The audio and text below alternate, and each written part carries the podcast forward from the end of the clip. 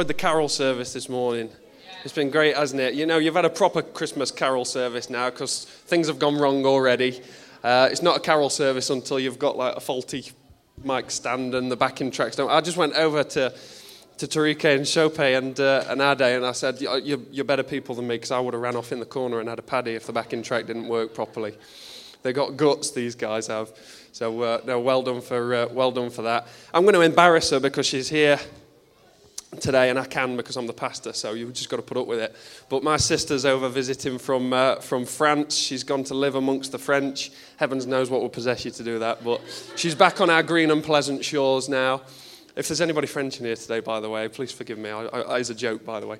Uh, but uh, yeah, no, it's great to have my sister with us today. Um, but you know what? Just before I get into uh, into our, my message this morning, um, yeah, I just want to say I think there is a slide that's been going up earlier on, but you know, please accept our apologies. The writing's a little bit small, and it might be a bit hard to uh, to read what it actually says. But you know, we felt it was just important that on behalf of the leadership of J28, we just want to thank you, you know, for, for, for 2019. Thank you for everybody's faithfulness. I know there's some some people in here today. It's great to have you with us. That uh, that maybe uh, aren't part of this church, and it's brilliant. But you know, for those of you that are you know reg- regular members of, of, of J28 Church, I just want to say to you a massive thank you from all the leadership team. You know, we couldn't do, uh, you know, we couldn't make church happen without you. You know, your faithfulness. Those of you that serve the teas and the coffees, those that stand on the welcome and give us a great greeting when we walk into church, those that are out in the car park coordinating things, those that turn up faithfully and pray. You know, for all of you that have shed tears this year and faithfully prayed we just want you to know that, um, you know, that it, it means something so much. You know, it's worth so much. So we just want to thank you for your faithfulness. So uh, do you know what? Let's, let's, us leaders actually, it might be a little bit quiet, but just our leaders, let's give everybody a clap. Yeah, thank you. Yeah. Luce, come on, join me. And then just on a personal note, me and Lucy just wanted to uh, just to say a few words as well because this has been this has been my first year as a as a as a senior leader, and um, I've got to be honest, it's been at the turn of the year, as as, as many of you will will well know, it was uh, it was a difficult time, wasn't it? It was a difficult old time, but you know that's that's a year ago now, and I think it's important not to live in the past and not to keep um, you know bringing up past difficulties. Hello, Jimmy. Um, and we're at the end of this year now, and God has blessed us massively. Um, but we did just want to say, on behalf of our family, thank you so much. Lucy's got a couple of words, haven't you? Yeah, um, I was just thinking, looking back on this time last year, it was a completely different situation for us, wasn't it? um, and it has been really hard in times. But you guys have just all been absolutely fantastic. And your love and support that you've just shown to me, Nathan, the kids, at times it's just been overwhelming and it's now we look and we see where God's taking this church and it's just it's exciting and it's fantastic and it's just amazing so thank you all so much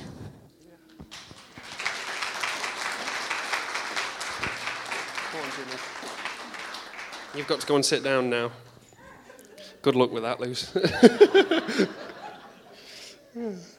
just to let you know, I know the kids are staying with in, in, with us today, and as I always say, you know, with the kids, don't worry about them being a little bit boisterous. I mean, don't let them dangle from the you know from the rafters or anything like that, but uh, don't worry about them making a bit of noise.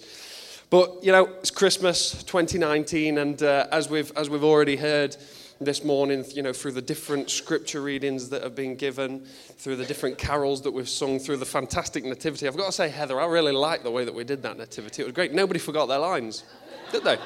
Nobody forgot their lines at all. Perfect, didn't it, that? Jimmy made an adequate Adam, didn't he? It really is. I've had, I've had just so much fun this morning. But, you know, we're going to come to God's word this morning. Not that that isn't fun. You know, it, I believe that, you know, it can be fun, probably not the word to describe it. But, you know what? We need truth in our lives, don't we? We need truth in our lives. And uh, I just think a great way to round off our, our Christmas period. Well, we actually have got another Sunday uh, in December this year. But uh, we've been in a series just recently a Christmas series talking about an exchange between ourselves and God. You know, we exchange gifts at Christmas, don't we, to one another, to our loved ones, our friends, our neighbours, etc., etc. And the idea behind this Christmas series this year was an exchange between us and God. And we've spoken, you know, in that first week about, uh, uh about giving over our anxiety, giving over our worry for peace. Tony brought a, a great message on, uh, on giving over our division and our tendency to divide uh, in replacement for unity, God's unity. Last week, I thought the, the tag team preachers were fantastic. Claudia, Ruth, Simon. I thought you just, you, it was fantastic, wasn't it? I really, really enjoyed last week's, last week's meeting. But I'm going to come this morning to, um, to, you know, the title of this message this morning is Exchanging Despair for Hope. Exp- exchanging despair for hope. So we've already had this reading this morning from Nathan. Thanks for coming and sharing that right at the beginning of the service, mate. Um, but we're going to read it. Uh, we're going to read Isaiah 9, 2 to 7 in its entirety, verses 2 to 7. If this could go up on the screen behind me, please. It says this. It says, The people walking in darkness have seen a great light. On those living in the land of deep darkness, a light has dawned. You know, just pause there for a second. One thing that I've, uh, I've learned about Scripture is that there are different uh, nuances in the text and there are different styles of writing in the Bible. And very often in the poetry sections of the Bible and in the prophetic books of the Bible, there's, there's this style of writing where they use repetition. Because basically, it's saying the same thing. Isaiah is saying the same thing. It says, The people walking in darkness have seen a great light. On those land, living in the land of deep darkness, a light has dawned. He's saying the same thing, but in a different way. Could I tell you, whenever you read moments like that in the Bible, it's them trying to get your attention, trying to emphasize a point, trying to communicate something um, by repetition. So when that occurs, can I encourage you to, to pay attention? Isaiah wants us to know that those living under darkness and despair can look forward to a light coming into our world. It goes on, verse 3, it says, You have enlarged the nation and increased their joy. They rejoice before you as people rejoice at the harvest, as warriors rejoice when dividing the plunder. It says, For in the day of Midian's defeat, you have shattered the yoke that burdens them, the bar across their shoulders, the rod of their oppressor. Verse 5 Every warrior's boot used in battle and every garment rolled in blood will be destined for burning, will be fuel for the fire. The fighting will be over, is what it's saying. Verse 6 it says, for unto us, for to us a child is born, to us a son is given. And I guess this is quite prominent, really, in these last, uh, in these last few, I guess, weeks and months in our society. It says this, and the government will be on his shoulders. Let's remember, let's remember that. The government will be on his shoulders. What he's talking about there, what's he talking about? The Conservative Party? Well, yeah, them as well, but he's talking about all authority established on the earth. The government shall be on his shoulders. And he will be called Wonderful Counselor, Mighty God, Everlasting Father, Prince of Peace. This is no ordinary child, is it? Verse 7 it says, Of the greatness of his government and peace, there will be no end. There'll be no end. I absolutely love that. Sometimes, you know, I just think you have to slow down. You have to slow down as you read these scriptures. It's traditional. You've probably heard this thousands of times in carol services and over the Christmas period. But you know, it's wonderful when you just slow down and you pull these sentences apart. That of his kingdom there will be no end. There's been brilliant kingdoms, hasn't there? There's been some wonderful, mighty kingdoms throughout history, majestic kingdoms that have come and gone. Some of them probably looked as though they would last forever, but they haven't. God's kingdom is a different kingdom. It says it'll be established forever. He will reign on David's throne and over his kingdom, establishing it and upholding it with justice and righteousness from that time on and forever. The zeal of the Lord Almighty will accomplish this. What a remarkable, remarkable prophecy from Isaiah. And this, you know, what makes it even more remarkable is the fact that it was written, you know, around 700 years before Jesus Christ was even born. A prophecy declaring to, to our world, you know, that is desperate for hope can I just say our world is still desperate for hope, isn't it? A prophecy declaring that a man of hope would be born. A man of hope would be born. Not, and, and more than a man, more than just a man, but a, a savior. A savior that would be a light to all those, as Isaiah says, living in darkness. A man that would, he would represent restoration, a man that would represent healing. And I'm not just talking about physical healing, although he does provide that too. He's talk, talking about a healing of the soul. A man that would bring peace and forgiveness to a mankind that is desperate for it. I guess what's the most remarkable thing when you, when you think about Jesus is this that even though he has all those wonderful things and all those wonderful prophecies that were written about him, he was a man that was rejected. He was a man that was rejected by those that he was sent to, sent to save. But nevertheless, he achieved something for us that we were unable to achieve ourselves, didn't he? The opportunity to be restored into a right relationship with, with our Creator, free from you know, the sin that has plagued you know, every single human being right from the start, as we saw in our nativity earlier on. You know, Jesus Christ is not only the most famous person that ever lived, he's not only the most famous person that ever lived in the history of the world, but more than that, he's a man that, according to hundreds of eyewitnesses, they saw him alive again after his death. The only person, the only person in the history of the world. And as I've already said, I really enjoyed last week. You know, we had a, a, a three, three brief messages on uh, what Christmas means to me, and Claudia brought a great message, and so did Ruth. And, uh, but I really like the way that Simon um, spoke about the fact that though Christmas is a celebration of the Savior, the Savior God coming into our world, it's ultimately just the beginning of a story of self sacrifice that would lead to his death, isn't it? You know, this was a man that was born to die. We, we can't move away from that fact at Christmas. And the Christmas accounts of Jesus' uh, his birth are, if you like, they're detailing just a portion of the hope that was coming. This is the way I see it: is that it, it, the, the Christmas story just contains a portion of the hope that was to come. Hope was coming into the world. Hope personified. Hope in human flesh. Hope in the shape of a man. But the full extent of the hope that was coming wasn't realized until his death and ultimately his, his resurrection.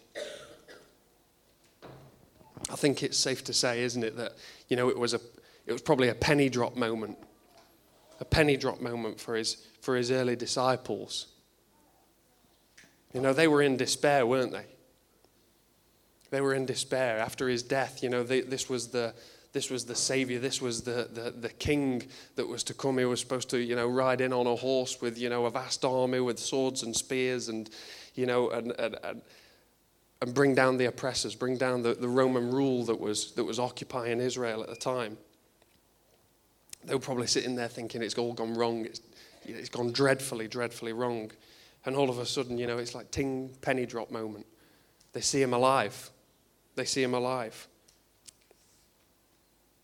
so he was bringing deliverance to Israel after all, but he didn't do it in the way that everyone was expecting. Like I say, I, I imagine in the day that there was, a, there was this big expectation and this big buzz. I mean, history tells us that there was plenty of people in Israel at the time that were messianic figures, uprisings and revolts, and I'm sure people thought that Jesus was going to be the one that just managed to go one step further and actually overturn the Roman rule. They didn't realize that God was doing something different, did they? God was doing something that people weren't expecting, because instead this king came in humility. Jesus came humbly. He came in, he came in service. He came in self-sacrifice. And millions and millions of people, if not billions of people since that time of his death and his resurrection have been have encountered him and their lives have been transformed by him. I, I, can I just say, for those of you that don't know me, I'm one of them. You know, I stand before you today as one of those who has experienced the life transforming power of Jesus in my life. Having trusted him as, you know, as their savior, placing their faith in him, they've found, you know, that very thing that every single human being craves from the moment that we're born, and that's true hope, isn't it? It's true hope, one thing that everybody is searching for. So let me ask you this question this morning. Let me ask you this question. Where do we place our hope? Where do you place your hope? Just have a think about it for a second because it seems pretty apparent to me that we put our hope in all kinds of different places, in all kinds of different things, don't we? You know, maybe we put our hope in, in, in our finances. Maybe we'll put our hope in our, in our jobs. Maybe we'll put our hope in, you know, in loved ones. Maybe it's in a spouse. But I, I love sometimes in, in politicians. You know, every election that comes it, it seems like, you know, there's this great hope that things are going to, to be different. And again, I'm not going to go down a political trail or anything. That's not my job. But we put our hope in these things, don't we? So, you know, I guess one of the most apparent things in our society today is, you know, we put our hope in knowledge. And I don't mean the knowledge of God, I mean the opposite of that. I mean the, the, a knowledge that denies God. And the list goes on and on and on, doesn't it? Yet, if we're truthful to ourselves, there's nothing really that quite scratches the itch, if you'll pardon the expression. There's nothing that quite gets to the root of the, the hope that we're, that we're looking for.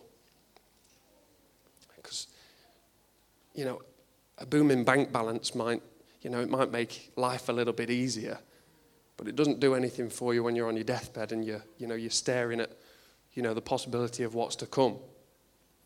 There's something deeper that the human soul craves, isn't there? Nothing quite gets to the root of the yearning in us that cries out from the moment that we're born for real hope, a hope that extends beyond the, the boundaries and the confines of, of this life here and now. You know, and so, you know, you say to me, you know, what's this got to do with Christianity, Nathan? What's this got to do with, with Christmas? And it has everything to do with the Christian faith. It has everything to do with Christmas. You see, hope is the characteristic which sets Christianity apart. Hope's the, uh, the, the, the, the characteristic that sets Christianity apart. You know, I've heard it said before that Christmas is hope personified. It's hope with flesh and bones. It's hope in the shape of a man, the man Jesus Christ. And that hope which follows, uh, that follows Jesus' birth and his death and ultimately his resurrection is it's the key feature of our faith. It's the, it's the, it's, it is, if you like, the centerpiece of Christian faith, isn't it? But it's also the very commodity that every single person, every single human being is, is craving.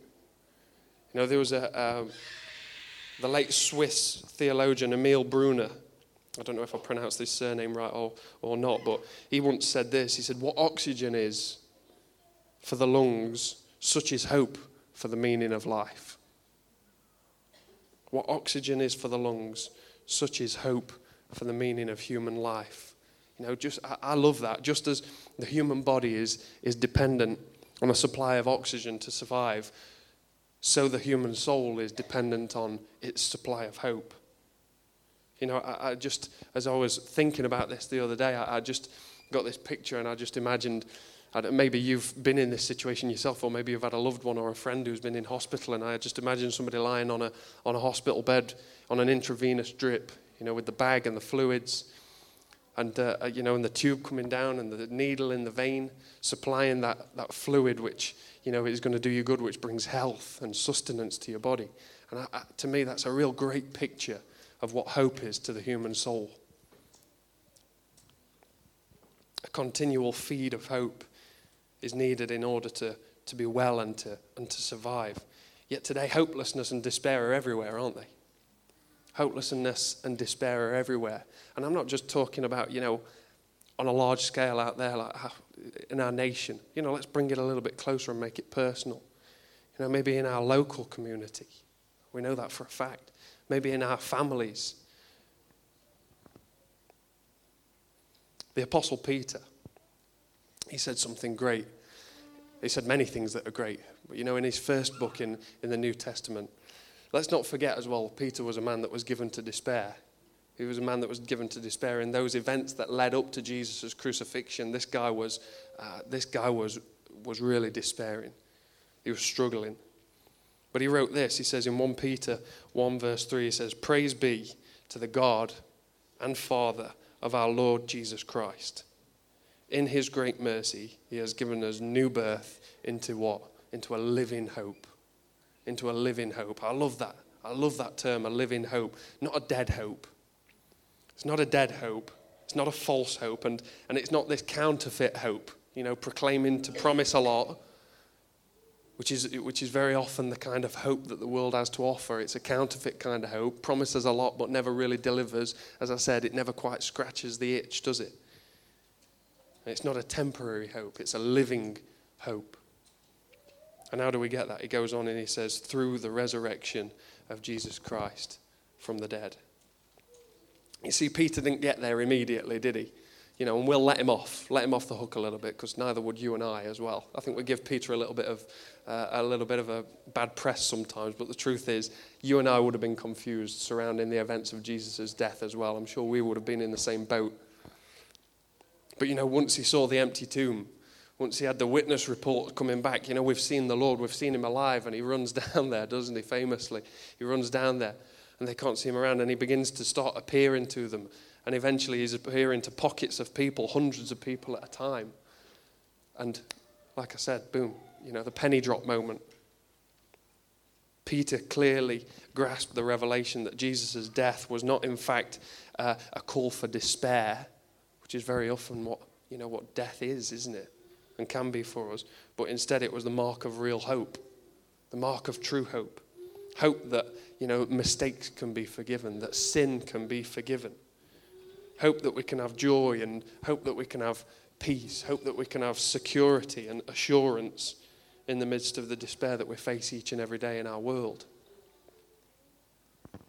Hope that Christ is coming soon. That's what the scripture talks about when, when it says the blessed hope. And of course, the pinnacle of, of that hope is the fact that, you know, the Bible clearly tells us that there is coming a day where there will be a new heaven, where there will be a new earth and where the kingdom of God will actually reign in its fullest, in the complete fullness. Christian hope, uh, let me, this is brilliant. This is brilliant, and this is a, um, a breath of fresh air to know this that Christian hope isn't reliant on your ability. Ah, come on. I give God thanks for that. That's right, Pam, I'm with you on that. Because my word, you know, if Christian hope was dependent on my ability, gosh, we'd all be hopeless. If it was dependent on your ability, if it was dependent on your strength, if it was dependent on your goodness, gosh, then, you know, we would be in a hopeless state, but it's not. It's not. Our hope is instilled in us by the birth, which we're celebrating this Christmas time, but also the death and the resurrection of Jesus Christ you know, I'm, I'm going to come to a close in just a second. Maybe Ruth, could you come and join me? And, uh, and we're going to play and we're going to finish, uh, you know, in a few moments with another carol. But could I encourage you this Christmas time? Could I encourage you this Christmas time to embrace the one who is hope personified? All the different things where we can place our hope, you know, the counterfeits of hope. They provide hope for a season, maybe. They provide hope for uh, you know, maybe for a portion of our lives, but they don't give us the hope that really we're, we're looking for. Could I encourage you to embrace the one who is hope personified and allow that blessed hope, as the Bible puts it, to, to transform the way that you live? Casting off despair and living the life of joy and, and faith and peace and fulfillment that Jesus promised to all those who would follow him that really is my encouragement this morning is that, you know, embrace that hope because that informs the way that you live. You see, hopelessness usually gives way or usually gives birth to carelessness. Where there is no hope, it doesn't matter how you live, does it? Without getting too deep and really, really theological and stuff, but where there is no hope, it doesn't matter whether I'm a good husband to my wife because there's no hope. It doesn't matter whether I'm a good father to my kids. It doesn't matter whether you're a good employee on Monday morning. It doesn't matter whether you're a good citizen of the United Kingdom. Hopelessness gives way to, to carelessness. We've been given something better than that. We've been given true hope. So it very, very much does inform the way that we, that we live our lives. So my encouragement this morning is this. Let's embrace that living hope. Let's, let's let let God inform the way that we live this year. Let's care. Let's care. Let us love one another. Let us be generous with one another. Let's, you know, this year believe for, uh, you know, for great things in our church and in our lives. You know, I want to encourage each and every one of you that that, that living hope is available to you. I know that I know that some of you, even even right now, even in these in these recent days have been going through some real difficult stuff. And you know, it may feel like despair surrounds you. But I want you to know this morning that the, the one that is a living hope is still at your side. He's still there, He's still available to you. Could I just pray for us all for a moment? Lord, we thank you for this season. Thank you for, for the Christmas season, Lord. I thank you that, you know, it's a time where those that have got family and young kids, Lord, have got such joy. It's, it's full of fun, it's full of excitement. For those of us in a different season of life, Lord, it, it, can, it can feel a bit different. And maybe it feel a little bit lonely or it can feel difficult for, for those who've lost loved ones this year and and this time reminds them that they're, they're not going to see them again for a while at least. Lord, I just pray for your blessing at Christmas this year. Pray that you'll, as we draw near to you, Lord, this morning, I pray that you will draw near to us. For all those, Lord, in this place that have not yet grasped that living hope, that have not embraced you as their Savior, Lord, I, I just ask this morning I just ask this morning, Lord, that your hand of love would come on them. I pray, Lord, this year that as we open the Bible, as we open the scriptures, Lord, that you'd speak to us.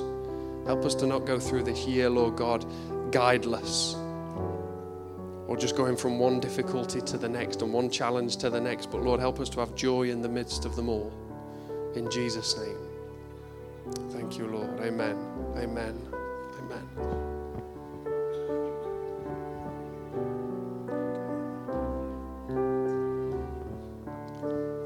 just as the team come up to uh, close with our, uh, our final song, can I just invite everybody here this morning? Please join us downstairs for tea and coffee, and I'm sure there must be some bites, yeah?